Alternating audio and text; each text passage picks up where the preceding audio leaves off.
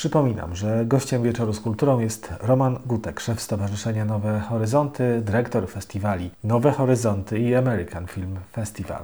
Człowiek, dzięki któremu działa kino Nowe Horyzonty. Panie Romanie, powiedział Pan o tym, o tej ewentualności połączenia dwóch festiwali. No tak, na jesień szykuje się nam, jeśli epidemia się skończy, wysyp też premier przeniesionych z wiosny. Jak pan myśli, te planowane oryginalnie na jesień, też zmienią daty na przykład, żeby nie było tłoku tytułów, żeby więcej zarobić? Tu też się przecież pojawia problem nagród filmowych i regulaminów, dat granicznych y, premier, żeby tytuł był w ogóle brany pod uwagę. Jest mnóstwo problemów, przed którymi stoimy i których sobie nie wyobrażaliśmy. Tak, no ale musimy sobie radzić.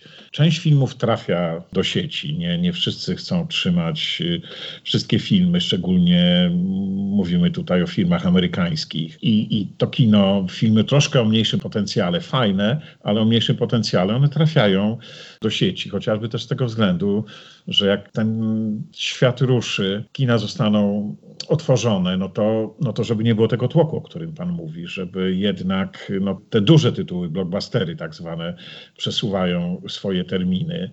Nie wiem, no w Chinach jak te kina powoli ruszały czy ruszają, no tam brakowało tytułów były grane głównie filmy chińskie i ludzie jakoś nie, nie wracali do kin gremialnie. I na pewno to będzie też w naszym przypadku, że z różnych względów, ale przede wszystkim już chyba mówiliśmy o tym też i bezpieczeństwa, ale też i finansowym.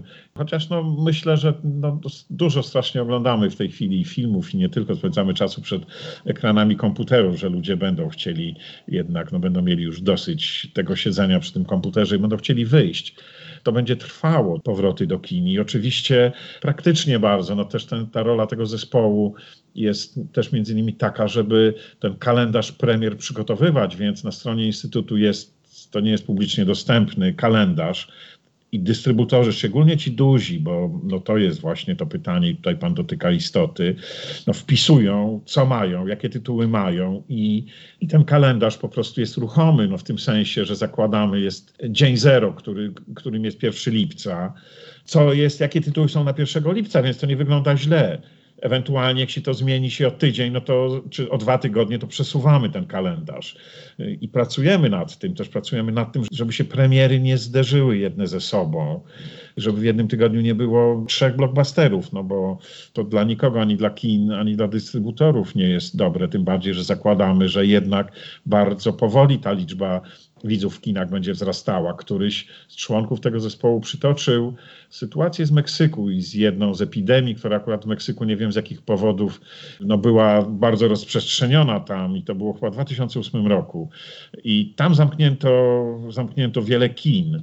Oczywiście to nie była ta skala, co teraz, ale jednak zamknięto kina, więc tam 8 tygodni po 8 tygodniach wróciła mniej więcej frekwencja do poziomu sprzed zamknięcia, więc na pewno ten proces będzie trwał. O kalendarzu myślimy i no, dystrybutorzy, szczególnie ci duzi, mają tego świadomość, żeby, żeby jednak no, współpracować i tutaj też współpraca jest szczególnie ważna, mimo że z jednej strony konkurencja i, i, większość firm będzie chciała te filmy jak najszybciej wprowadzić. My też musieliśmy zapłacić za film Belokio na przykład, czy kilka innych tytułów już dużo wcześniej. Ponieśliśmy koszty, tak jak też mówił Gutek Film, tak jak też za kilka innych filmów zapłaciliśmy i te filmy i mamy po prostu zamrożone pieniądze, więc myślę, że filmów nie będzie brakować, oby widzowie byli. No tak, i jest jeszcze ten problem e, właśnie rozsądnego kalendarza, żeby nie było wyrwy w momencie, kiedy premiery już e, by się skończyły,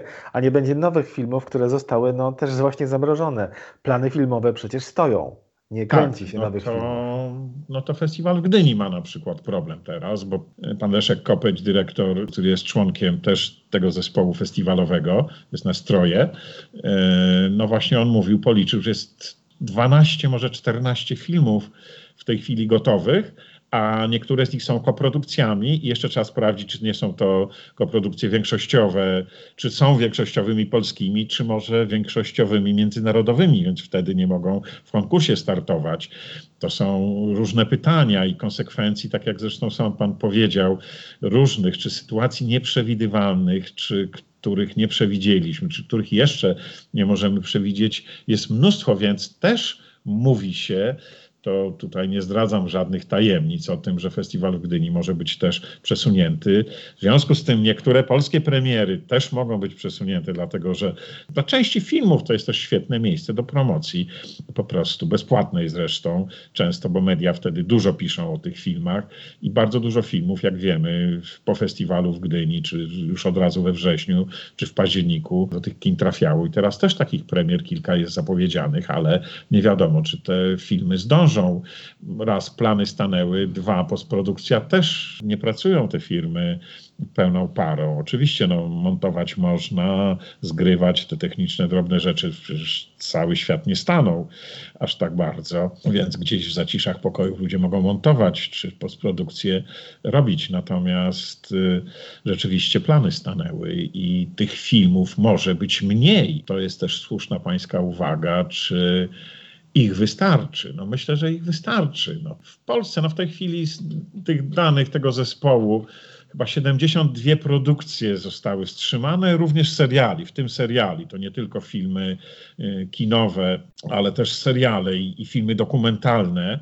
I to będzie pytanie teraz, wszyscy będą chcieli w tym samym czasie ruszyć. Aktorzy są zajęci, fachowcy będą zajęci, plany będą zajęte. Też ten zespół jest po to, żeby przygotować się y, do tego, żeby w miarę płynnie wejść, czy koordynować wręcz. Trzeba o tym myśleć już teraz, bo jednak no, ta pandemia, miejmy nadzieję, kiedyś się skończy przynajmniej. Już takiej intensywności nie będzie, ale świat czy musi, musi ruszyć. To ostatnie pytanie co do przyszłości. Powiedział Pan na początku naszej rozmowy, że jest optymistą. A wróci to nasze dotychczasowe, Pana zdaniem, normalne życie i praca, to spędzanie czasu sprzed pandemii? Na pewno świat się zmieni. No, no mamy czas też na, na, przemyślenie. No to jest czas, tak jak nazwałem, darowany, a z drugiej strony to czas czas refleksji. Czy myśmy nie biegli za szybko, czy my nie byliśmy za bardzo rozpasani, czy nie zwariowaliśmy troszkę, czy byliśmy odpowiedzialni za naturę, bo natura się odzywa teraz i pokazuje nam figę, czy nie wiem, co nam pokazuje. No może, może coś nam pokazuje, a może nie pokazuje. Może to jest przypadek, że to od jakiegoś zwierzaka w Chinach coś wyszło, ale ale to się rozlało na całym świecie i nie doświadczaliśmy. To była Hiszpanka, 100 lat temu to była wojna i pokolenia nie uczestniczyły w sytuacjach takie jak teraz. Ale czy my potrafimy wyciągać takie wnioski? No to właśnie ta książka w czasach szaleństwa, o czym mówiłem i też mówiłem o tym, że historia się, nie chcę mówić, że historia powtarza, ale czy my potrafimy z tej historii wyciągać wnioski, czy my się uczymy? Nie wiem. Zatrzymaliśmy się. To ma wpływ na, nasze, na naszych najbliższych na relacje z najbliższymi. Nie mieliśmy czasu dla siebie. Mamy go teraz więcej. Może, może i słyszę to bardzo często teraz, bo takie pytania, które Pan zadaje, zadajemy sobie wszyscy. Jak ten świat będzie wyglądał? Czy nam coś ta sytuacja powie, podpowie, czy właśnie no troszkę się chociaż zatrzymamy, czy, czy zrozumiemy, że my sami przesadzaliśmy. Jak patrzyłem na przeróżnego rodzaju bankiety, na to, ile się jedzenia marnowało, ten przesyt, te, te ścianki, ta próżność, celebryci, ten świat y, nienaturalny, budowany przez media, inny zupełnie. Wszyscy muszą być piękni. Pewnie, że mówię slogany w tej chwili, ale gdzieś może, może w tym sensie nam to pomoże. Oczywiście ja nie mam na tyle wyobraźni, co to znaczy w rozwoju świata, w relacjach, globalnie, czy Chiny się wzmocnią. To też politycznie będzie, ma na pewno ogromne znaczenie. Jedni się wzmocnią, jedni będą słabsi, czy będzie jedność, nie wiem, czy Unia przetrwa, nie wiem.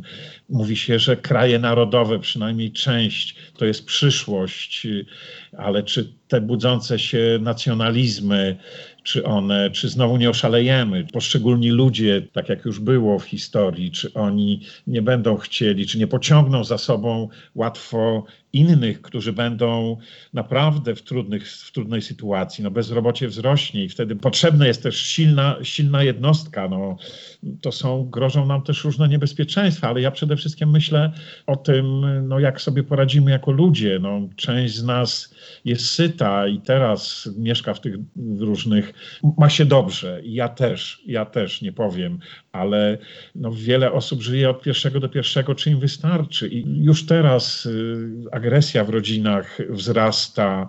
Czy my przetrwamy, czy nie zaczniemy maczugami się okładać za, za rok. Nieprzewidziane są do końca skutki, przede wszystkim ekonomiczne. No mnóstwo pytań przed nami oczywiście i odpowiedzi, y, których na razie nie znamy.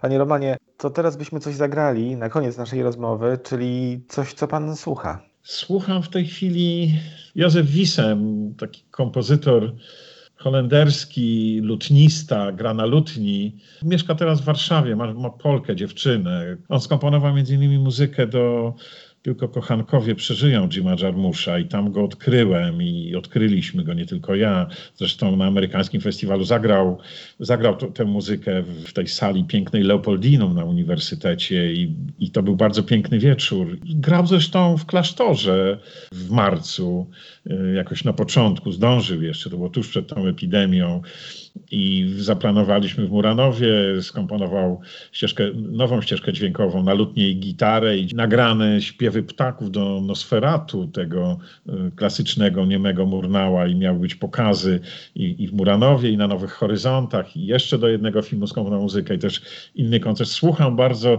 dużo Józefa Van Wisema i też y, no, kolejną płytę wydał z, z Jarmuszem. No, staramy się bardzo, żeby ich obydwu zaprosić, znaczy on tak, bo, bo, bo mieszka w Polsce i chętnie, ale, ale żeby razem zagrali, co nie jest łatwe, bo Jarmusz chadza swoimi drogami i bardzo, nie chce jako muzyk występować na festiwalach filmowych.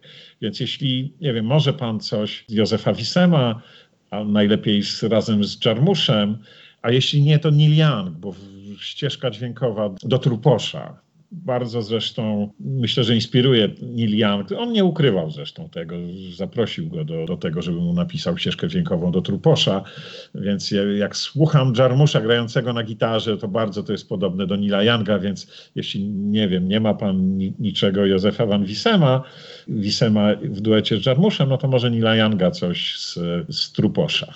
Panie Romanie, to, to włączamy maszynę losującą i zaraz słuchacze usłyszą, co maszyna wybrała. Bardzo serdecznie dziękuję, bardzo mocno pozdrawiam i mam nadzieję, że niebawem się zobaczymy we Wrocławiu i że jednak no, festiwal się odbędzie. Nie wiem, czy w lipcu, ale może tak. Miejmy nadzieję. No, jeśli w tym roku się odbędzie, to nie jest koniec świata, tak jak powiedziałem, odbędzie się w przyszłym roku, aby jak najszybciej też no, kina ruszyły i, i żeby widzowie mogli oglądać filmy też na dużym ekranie i być razem też. Roman Gutek był gościem Wieczoru z Kulturą. Bardzo serdecznie jeszcze raz dziękuję. Dziękuję.